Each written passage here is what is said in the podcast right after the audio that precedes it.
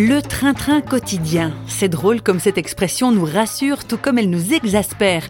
Parce qu'on a peur de la routine, mais dès que quelque chose d'inhabituel arrive, une crise par exemple, on est complètement déstabilisé. Réflexion faite, les crises ne sont-elles pas un passage obligé quelque part? Eh oui, elles sont inévitables, répond notre invitée Thérèse Glardon, enseignante et auteure du livre Ces crises qui nous font naître, un ouvrage dans lequel elle montre comment la Bible réussit à nous parler dans les moments critiques.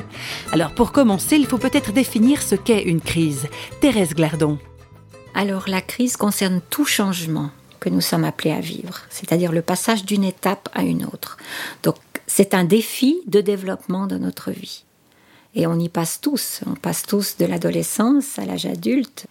Et puis après, euh, au troisième âge, nous sommes appelés à entrer dans quelque chose de complètement nouveau que nous ne connaissons pas. Et ça implique un deuil, une souffrance de laisser aller euh, peut-être ce qu'on n'a pas pu réaliser et d'entrer dans quelque chose d'autre, de nouveau. Et ça implique un passage de tunnel. Et quelque chose où on perd son orientation, euh, on perd ce qui nous motivait, ce qui structurait notre existence, et nous sommes appelés à lâcher cela pour entrer dans quelque chose d'autre. De même, une crise subite qui nous atteint, euh, le chômage, la maladie, le décès, un drame de famille, euh, on ne comprend pas comment Dieu peut permettre de telles choses, peut-être si nous avons la foi, ou on ne comprend pas pourquoi cette brutalité euh, ou un accident. Euh, ça paraît absurde. Et là, il y a toute une remise en question qui fait que, eh bien, on, on ne sait plus. Ça, ça ne correspond pas à l'image que l'on a de Dieu, de la justice ou je ne sais quoi.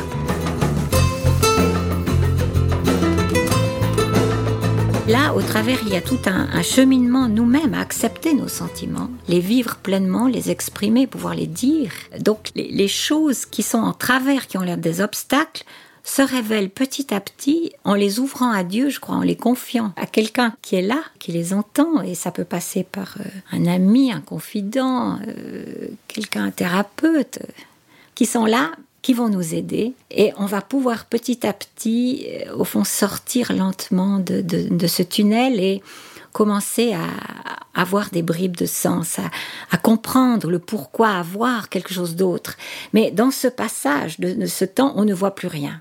C'est comme le trapéziste qui a lâché quelque chose et qui, croit qu'il va tomber dans le vide parce qu'il n'a pas encore saisi l'autre trapèze. Il y a là un temps très délicat. Et ça, je crois que c'est très très important de croire qu'il y a une issue à la crise, qu'elle est un, le crisis, c'est un passage au crible, c'est un tri de choses qui ont marché un temps, qui étaient bien pour un temps.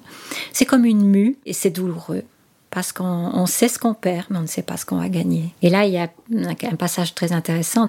Il a dit que la tristesse, selon le monde, produit la mort. Et, c'est intéressant que le mot tristesse, ça veut dire le deuil, la souffrance. Selon le monde, ben, n'a pas de perspective d'espérance.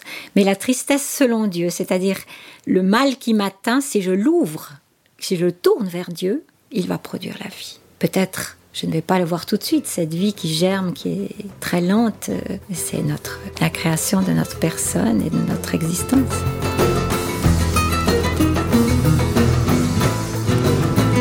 Alors, que faisons-nous de ce mal, de ces crises qui nous atteignent? Est-ce que nous les ouvrons à quelqu'un, à Dieu, ou est-ce que nous les laissons produire uniquement de la tristesse? Oserais-je dire que la réponse est dans nos mains?